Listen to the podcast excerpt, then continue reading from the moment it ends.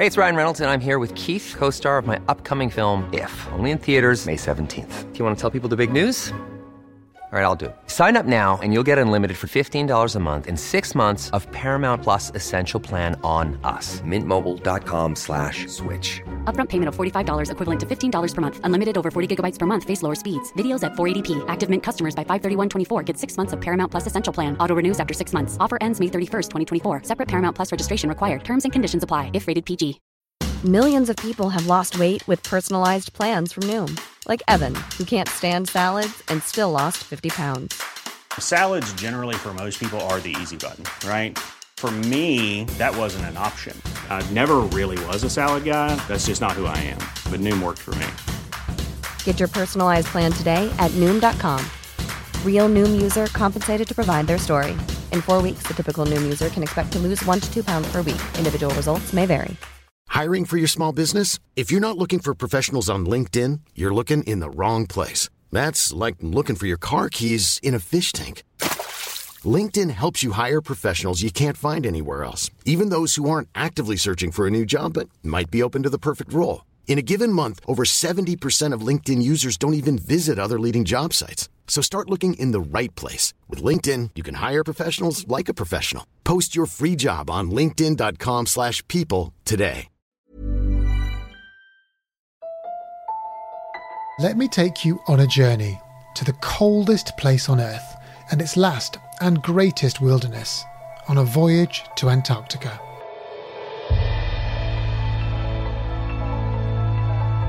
Hello and welcome to A Voyage to Antarctica, brought to you by the UK Antarctic Heritage Trust. I'm your host, Alok Jha.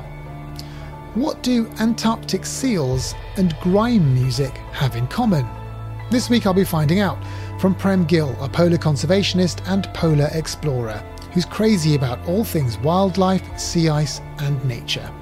Prem is a PhD candidate leading the Seals from Space project with the Scott Polar Research Institute, British Antarctic Survey, and World Wildlife Fund. He's also a researcher working on the BBC programme Frozen Planet.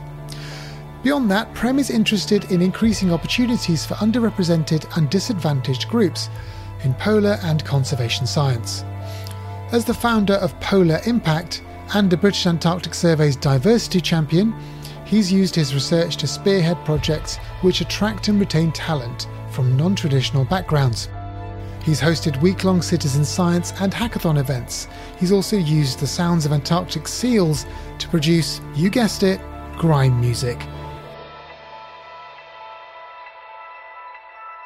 What kinds of seals are there, and how are they different? I mean, for, I mean, the amount that I know about seals beyond their general amazingness in terms of what they look like and everything is that I know that Weddell seals, for example, are the ones that everyone thinks of as cute and amazing and lovely to look at, and you know, there's perfect sort of cylindrical round things essentially. Um, and then there's the leopard seals, which are something else entirely in terms of slightly more sinister creatures, and uh, that's what we hear anyway. Tell us the sort of the, the main types of seal, and which one's your your kind of uh, personal favorite? Okay. Yes. Yes. So uh, you've mentioned, I guess, the two the two big players that everyone knows: the very very adorable Weddell seal, um, and the the slightly scary but cool leopard seal.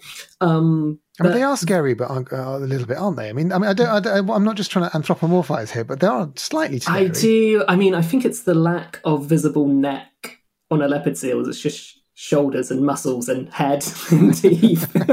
Which, yeah, and it does have a slightly serpentine uh, look to it, and it does have a bit of a yeah, a bit of a grin going on, which Yeah. which at certain angles is cute, and at other angles not yeah, not not so great. Um, a bit creepy, I would say. But um, yes, no, but but for me personally, I, I, I love all the seals, of course. Um, and I guess within uh, the groups you've mentioned, there there's six species of seals in Antarctica. So you have your fur seals and your elephant seals, which really drove the early exploration of Antarctica because they were being hunted for their fur for markets in you know China, New York, uh, London.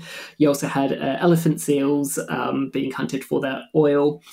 Um, but outside of that, you have the ice seals. Now, they weren't really hunted um, extensively. There was no sort of commercial sealing industry based on the ice seals, um, but they are, you know, amongst the most numerous seals uh, globally. So you have the crab eater seal. There's the Ross seal, which is very small, um, very rare. I think there's only about 70,000, uh, an estimated population of 70,000 for the Ross seal. So they are the most, well, actually, no, leopard seals, there's only 30,000. So you have your Ross and your leopard seals, which are both um, relatively rare. They're quite solitary. Um, and we, we really don't know much about the Ross at all. I mean, I myself, I, I, just know what it looks like, and that's about it. Um, and then, yeah, you have the leopard seal, which is the biggest seal species to exist. It is it is big, it's muscly, it's bulky. It's actually more like a it's more like a fur seal in its sort of build than it is a um, Weddell seal. So it's it, just to say there's a distinction between um, fur seals and sea lions and what you call true seals, the ones without ears, which are the crab eaters, the Weddells, the Ross, and the leopards. But yeah, leopards are a bit more built like a fur seal. And um, for those who have been to Antarctica, we all know the fur seals are, um, oh, I don't know what's the word. They're, they're quite um, athletic creatures compared to uh, a, a, a, chubby little Weddell seal, and they can chase chase a person down a beach and run as fast as a human down a beach. And uh, yeah, they have quite quite a bad bite from from what I hear. they can chase a person down a beach. That's not that's not what I want to hear, if I'm honest. Um, how did you get interested in in those animals? I mean, of course, we all love seals because they're beautiful and cute, but but what got you into them? Hmm. So my interest in seals began with uh, witnessing the world's most rarest seal, which is the Mediterranean monk seal. And this was during my undergrad at Cardiff University studying marine geography. And uh, we were in Greece doing fieldwork. And uh, we, we had a report that, you know, monk seals were in the area. Um, however, we were aware that these were really elusive and shy animals, um, and that typically it was extremely difficult to spot them because they would normally be hiding away in these secluded coastal caves. Um, however, I did spot one, and it was on a sunbed surrounded by tourists. Um, Hang on, an actual sunbed. Yes, it was just lounging away on a sunbed, uh, surrounded by tourists who were just, uh, yeah, just just having a great time eating kebabs and drinking beer. Cocktail in its flipper. Exactly, exactly. And I, I, saw that scene and I thought to myself, well, wow, um, if this is how easy it is to monitor the world's most rarest seal, how easy would it be to monitor the most common seal? And it turns out that the seals with the highest um, abundances are the seals within Antarctica, and they're actually super, super, super difficult to monitor simply because they live in uh, within that sea ice region, which is notoriously difficult to access and monitor. And so, but but go, go back even further. What got you interested in in uh, marine biology in the first place? Were you someone who was always um, every hol- school holiday going off into the sea looking for creatures and things to look at? Were you were you constantly watching David Attenborough go go around the oceans? What what was it that got you into all of that? Yeah, so you've just um, that's a good question, and you've you've just uh, mentioned one of the reasons, which is definitely watching a lot of nature documentaries.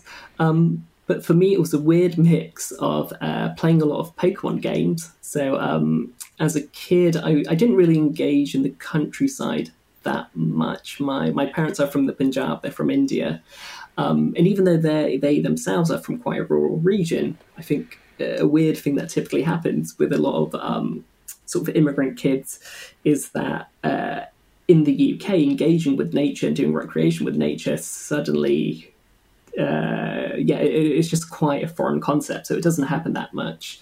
Um, but but with me, I was a big fan of playing Pokemon, and that got me really interested into the concept of sort of you know finding searching researching wild animals. And at the it same suddenly time, makes was, sense. Yeah yeah. And then at the same time um, i was watching all these nature documentaries where i was aware that hey in england I, you know, there's owls, there's badgers, there's foxes, there's seals, there's all these amazing creatures, which to me were, you know, more or less Pokemon, um, because I didn't see them in real life, but I sort of knew they existed. And then I, yeah, that I suppose the countryside and nature became this really interesting, exciting, uh, almost mythical place uh, because of that weird mix of really becoming intrigued by it, but not actually getting to visit it. Um, and that really uh, made me quite interested in exploring and uh, wishing to understand these regions and get a better, you know, just a better grasp of what's going on. Um, I, I, suppose, I suppose, uh, if you say that um, as as a as a child, the, the, communing with nature perhaps wasn't seen as something that you did just just because that you know we, we do what our parents tell us to in many respects, don't we? And we, we see what they, they show us. Uh, and I suppose if you don't see it, then your journey into marine biology is you know as far away from that as possible, isn't it? So it's it's like it's you're thinking there is stuff out there, and I want to go and see it as far away as possible. And you've chosen the furthest place that you could possibly choose to sort of actually do your research, which is which is as ambitious as it gets. So uh, it's quite impressive, uh, all the way in Antarctica. Um, so yeah, so you're you marine biology PhD, and then you know, of course, you're you're making documentaries now as well. Yeah, yeah. Um, it has gone full circle. I remember when I was in my first year of my undergrad watching the original Frozen Planet. Um, and I remember even discussing some of the scenes that got me interested in orcas from Frozen Planet in my interview uh, to go to Cambridge um, to study my uh, PhD in Antarctic studies, looking at seals from space. And now I'm working on Frozen Planet 2, 10 years later from the original. Um, so yeah, it's really gone full circle, and um, I'm in a very, very, very privileged position to be able to do this during the pandemic and sort of put my research on pause and look at the polar world from another lens. So you can't get away with calling a project "Seals from Space." uh, and making it sound very sci fi without explaining what that means. Tell us what your project actually is. Sure. So, my project is the um, study of Antarctic seals using uh, very high resolution satellite imagery. And essentially, for this, I'm studying seals along the Antarctic Peninsula, one of the most rapidly warming regions of the world. And we're using satellite data that is so um, high res, it's 30 centimeters per pixel um, that not only can we see seals, we can see baby seals. And if a seal has just given birth, when we take the images during the breeding season, you can even see blood on the sea ice from where the seal's given birth, all the way from space in these satellite images. So, this is essentially, yes, it's a super sophisticated way of counting seals, and it's a really cost effective way and it's a really safe way of counting seals because prior to um, investigating the uses of satellite imagery to count uh, seals and penguins and so on, uh, all of the wildlife monitoring in Antarctica was done from planes and ships. And as you can imagine, this is something that costs quite a lot of money. It can be dangerous at times going into the pack ice regions. And um, as a result, you also have quite a large um, gap in between surveys. So there's a lot of spotty data because of this. And as a result, we don't really have robust population trend data or even robust population estimates for a lot of the Antarctic seals. So the hope is by using satellite imagery and investigating how accurate this technique is and really um, investigating all the different ways we can explore not just the seals and their habitat across the whole of Antarctica, you can begin to start getting um, an insight not just into their population trends, but also what drives their distribution and um, what's happening with their habitat. Hello, I'm Camilla Nichols, CEO of the UK Antarctic Heritage Trust, and I hope you're enjoying the podcast so far. We work to preserve and protect Antarctica's unique heritage, from the historic huts of early pioneers to the amazing discoveries in climate science. And our mission is to inspire current and future generations to discover, value, and protect this precious wilderness.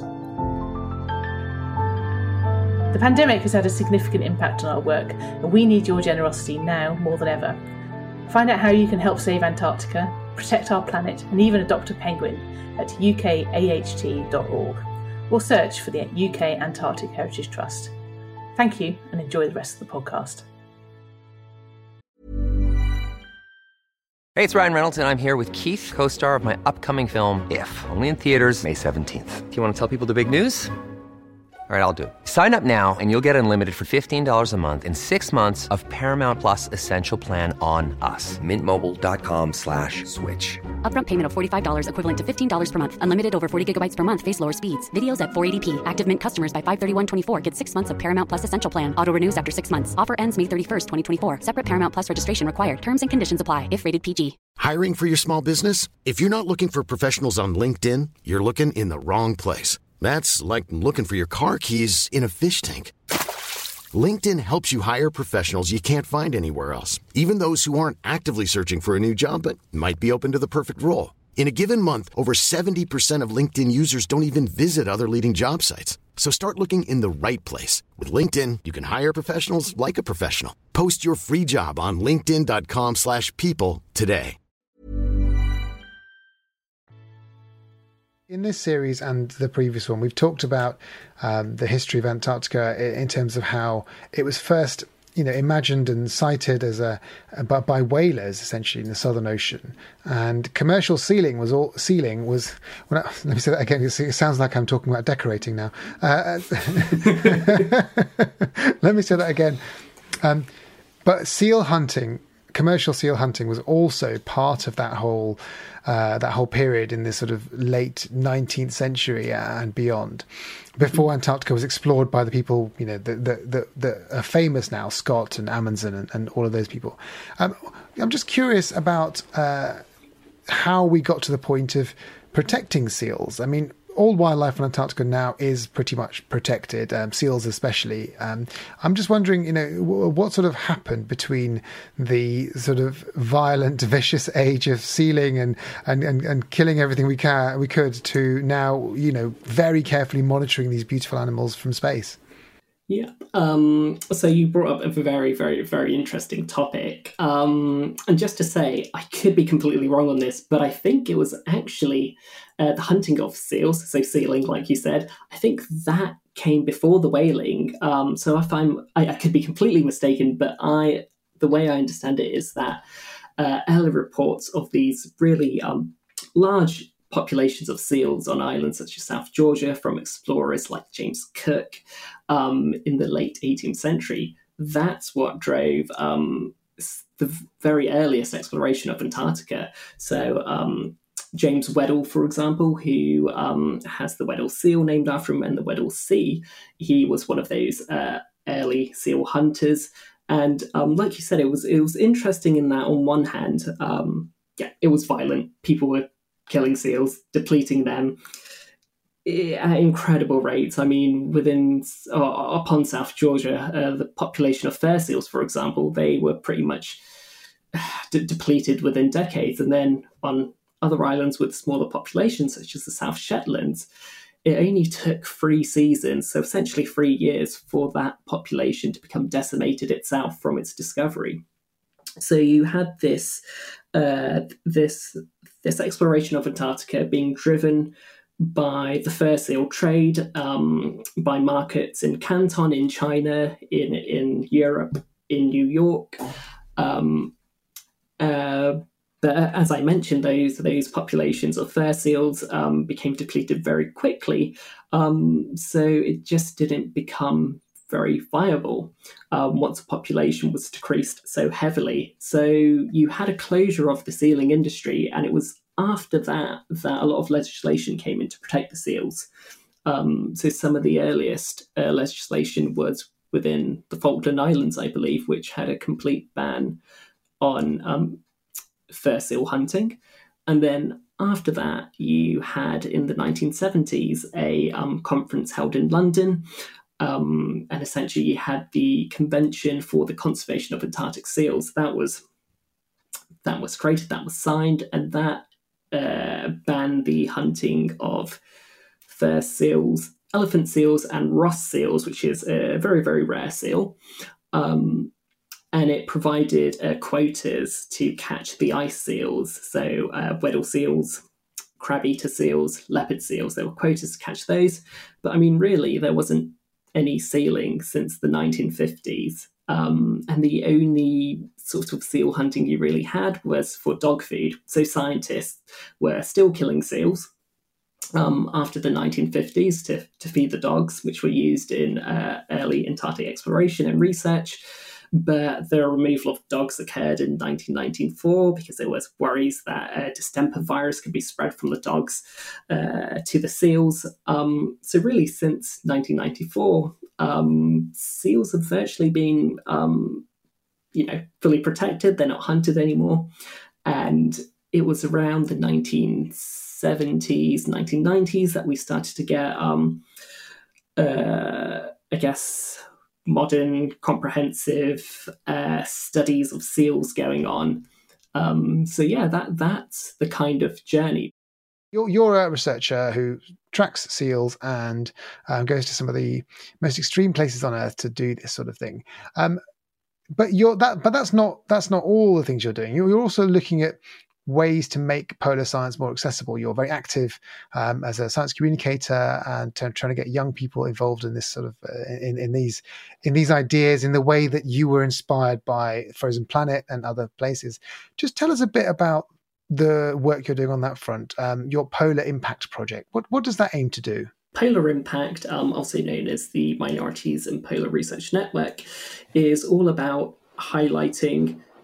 Uh, supporting and connecting minorities, um, Indigenous people, people of colour um, from within the polar research community, and really just sharing um, who they are, what they do, and try and change the um, the traditional sepia toned images of polar explorer, and try to give this fuller, richer picture to show that it's it's been this um, field which is in some ways always been uh, quite diverse, quite global, um, not just recently, but also historically, and at the same time also support uh, ethnic and racial minorities who are currently within the polar research field. And so, how do you do that? Well, what's um, what kind of events or what kinds of things are you trying to do on that front? Mm-hmm. We do a whole variety of things. So, um, we, we try to provide opportunities for um, people from uh, underrepresented groups to gain polar experience. And one of those ways, uh, I, have I've, and one of the ways in which I've done that is I hosted a citizen science um, project where I got funding um, from the British Antarctic Survey to host 12 students from underrepresented or disadvantaged backgrounds to come along and work with me in the British Antarctic Survey, where I taught them and trained them in how to use satellite imagery to monitor um, polar wildlife, penguins and seals, uh, while at the same time also gaining um, some data by having them map uh, the sea ice habitats and the seals within my satellite images. And uh, that was a really amazing week. And I also provided them opportunities to meet uh, lots of amazing senior polar scientists over coffees and so on. Um, so I taught these students how to go about studying polar wildlife, and it, it provided them something that's a real privilege and it's something that's very difficult to obtain, which is the privilege of being able to make a connection and study polar wildlife, which typically has only been restricted to people who go down to the poles. But looking at these satellite images, they were looking at colonies that no one else had ever laid eyes upon, and they were the first people to see that seal, to see that pup, to see That's that amazing. colony yeah, and that so that was really amazing. And were they, con- and, they, they, they were contributing to the actual the conservation work there, were they? Yeah, so they were contributing to a research project that's with the University of Cambridge, the British Antarctic Survey, WWF. So you know these big uh, towering names within the world of polar conservation, they were all significantly contributing to that research. And with their help, um, even after lockdown, I sort of had this little army of trained up volunteers. We continued doing research throughout lockdown, and we, we've built um, one of the first very high resolution sea ice habitat data sets for Antarctic seals um, from that from, from that and they were you know there are all these young sort of students who had no no experience of polar research prior to this. Um, but but not only did they uh, get trained up and uh, in sort of the state of the art uh, techniques that gave them a a avenue into polar research and conservation even though you know for a lot of them they perhaps don't have the means or the capacity to uh, have lots of exotic fieldworks and exotic locations, all the polar regions, but they were trained in high impact conservation.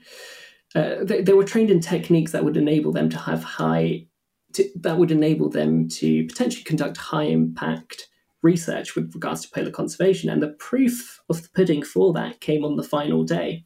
So, on the final day of this week long uh, citizen science project, I had to go to Barcelona to present at a conference, and I, uh, my supervisor, Peter Fretwell, very kindly took over and uh, sort of, you know, uh, watched the students for me and helped them out.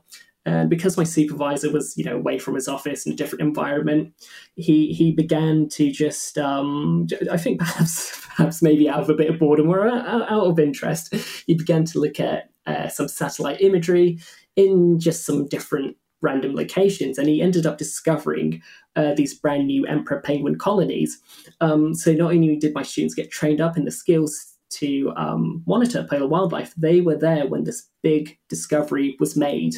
Um, and I, I, think, you know, very quickly, my supervisor wrote that up into a, a paper and submitted it to Nature and so on. And then it came out, and it was this big big, big, big news story. And there was so many uh, phone calls going off to my supervisor. And yeah, my, my students had that full experience. And I was quite jealous that they were in the room when a brand new emperor penguin colony was discovered, I have to say. I need to take a deep breath here because you've just listed so many things. I'm, I can not believe one person can do all of these things in, in, no, in, in, a normal amount of time. So you're doing a PhD and you're researching uh, a, for a documentary series, and you're doing about seven different projects to bring uh, underrepresented groups to Antarctica virtually uh, uh, and, and through science. And so, so I mean, I, I find that incredible that, uh, that, that you're doing all those things. So, you know, I, so thanks a lot for your time right now. I feel like I'm taking away from one of these really important projects, to be honest. But can you tell me, just in the moments we have left, um, you mentioned uh, just now um, explorers of color and mm-hmm. and in, in the past century uh, and even now the history of Antarctica, as we've so, said so many times in this podcast, and as anyone will, who's expressed any interest in it knows, is very white. The history is very white, and the history is very male. Um, we've talked a lot in the series about how women started to get opportunities to explore, and then you know get onto it, uh, start to get towards an equal footing um, with men in the past fifty or so years and it's not seen as a strange thing at all. And it should never be that, that women on the continent now being researchers and scientists and engineers and all sorts of other things. Um, is there still uh, a, a, sort of an issue in terms of people from non-white backgrounds in, in, in Antarctica?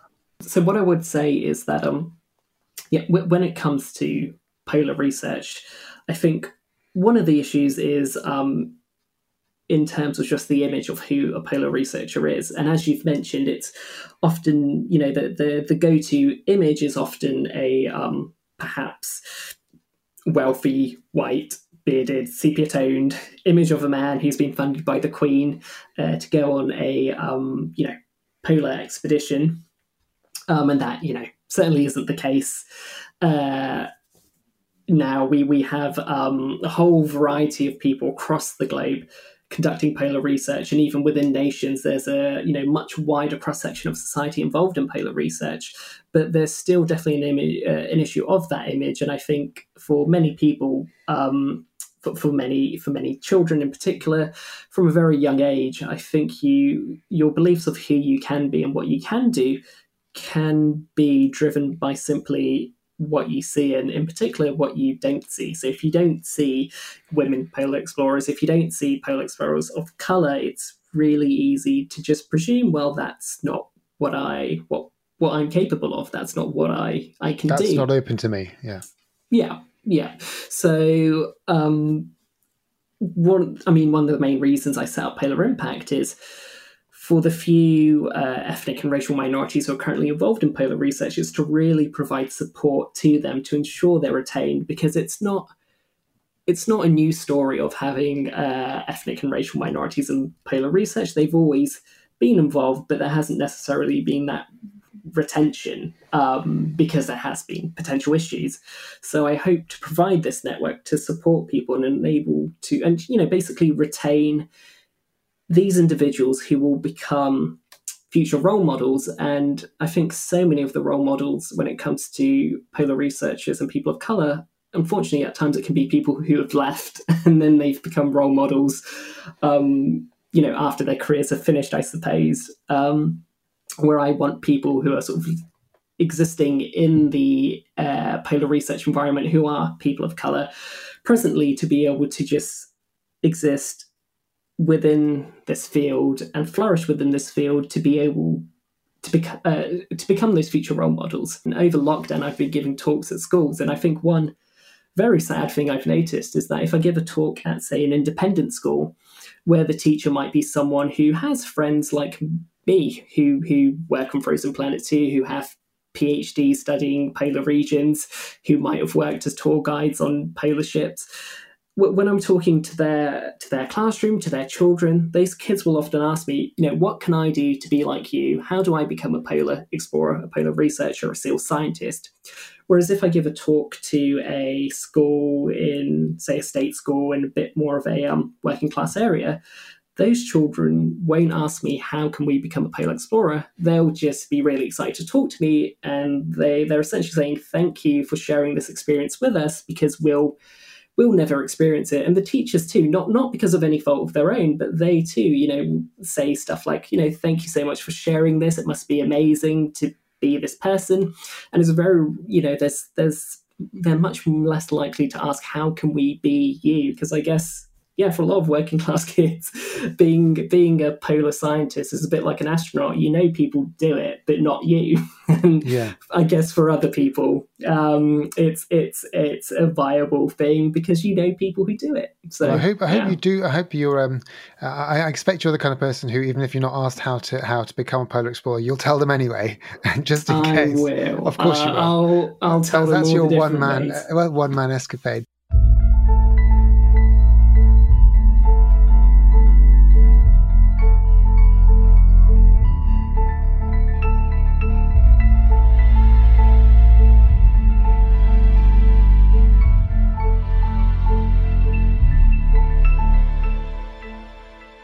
Can't let you go without asking you about um, your art installations, though.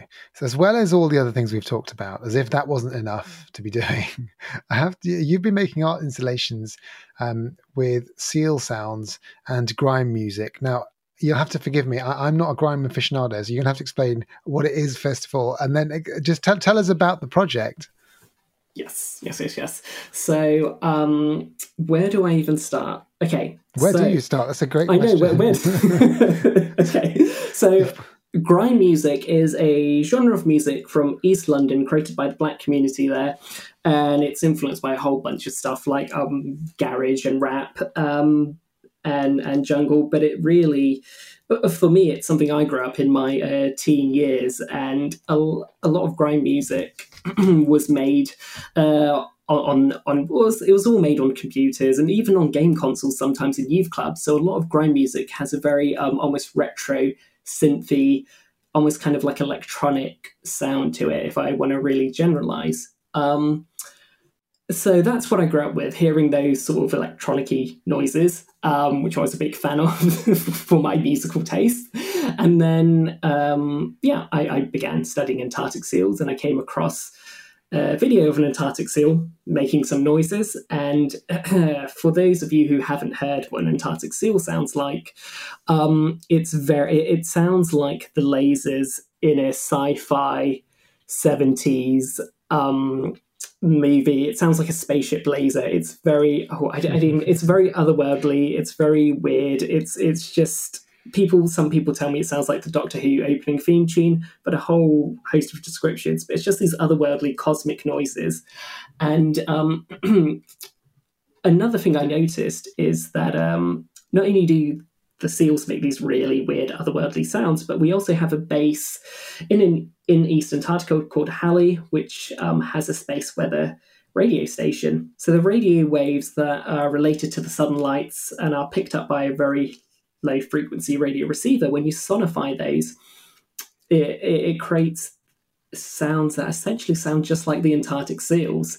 Um, so I thought, oh, that's cool. Um, the southern lights. It's all coming some, together. Yeah, it's, It's all all coming coming, to- together. So I'm like, oh, seals, space. They sound the same. This is great. And um, around this time, I was sort of giving my. This is during the first year of my PhD, and I was invited to give a talk alongside um, some very important, impressive people from the departments of the uh, European Space Agency and these other amazing organizations and companies. And I thought, I like "Oh, where this is I- going.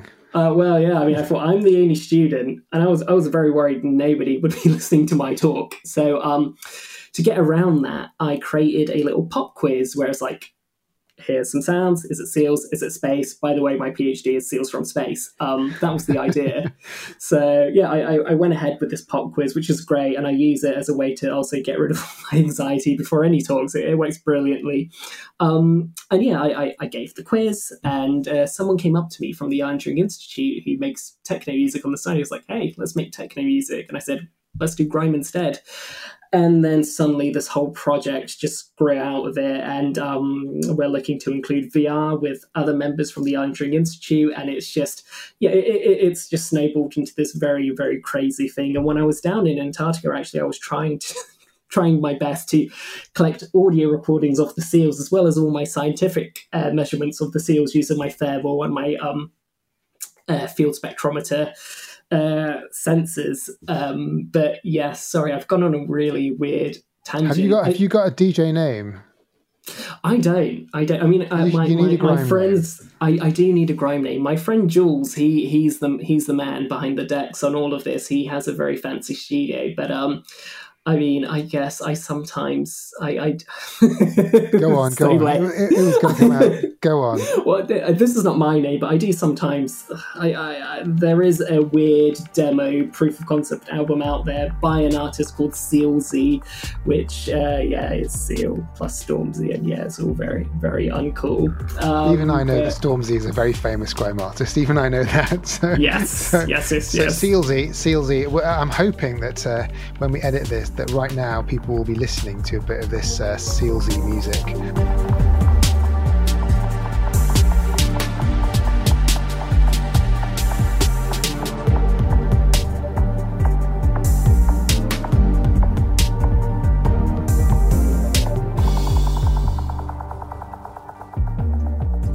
Why does Antarctica matter to you? Antarctica and the polar oceans, it drives um, life as we know it today, society as we know it today. Uh, all the fisheries across the world, they're driven by you know the nutrients exported from the Southern Ocean, the currents that uh, transport heat and nutrients. All, all of this is driving the world as we know it today. It impacts everyone globally. The polar regions are the regions which are changing the most rapidly. They are some of the most sensitive regions, and they will have some of the most largest impacts across the globe. So Antarctica can't not matter. It it, it drives everything.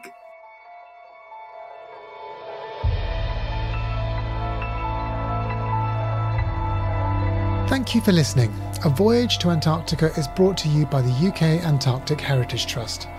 To find out more about our guests, including photos and videos, head to our website at www.ukaht.org or follow our Facebook, Twitter, and Instagram pages. If you enjoyed this episode, please don't forget to follow us and rate us wherever you get your podcasts. The UK Antarctic Heritage Trust is the charity championing the public understanding of and engagement with Antarctica. This podcast is part of the Trust's Antarctica Insight programme, celebrating and reflecting on the past 201 years of human endeavour across this fascinating continent. The Antarctica Insight programme is supported by the Arts Council England, the Garfield Weston Foundation, and the Foreign and Commonwealth Development Office. A Voyage to Antarctica was presented by me, Alok Jha, and produced by Jessica Norman. Ben Hewis is digital producer, and the music and sound design is by Alec Hughes.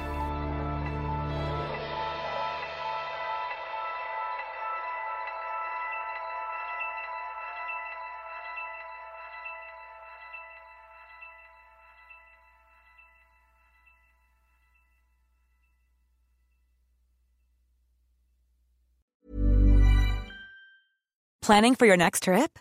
elevate your travel style with Quince. Quince has all the jet setting essentials you'll want for your next getaway, like European linen, premium luggage options, buttery soft Italian leather bags, and so much more. And is all priced at 50 to 80% less than similar brands.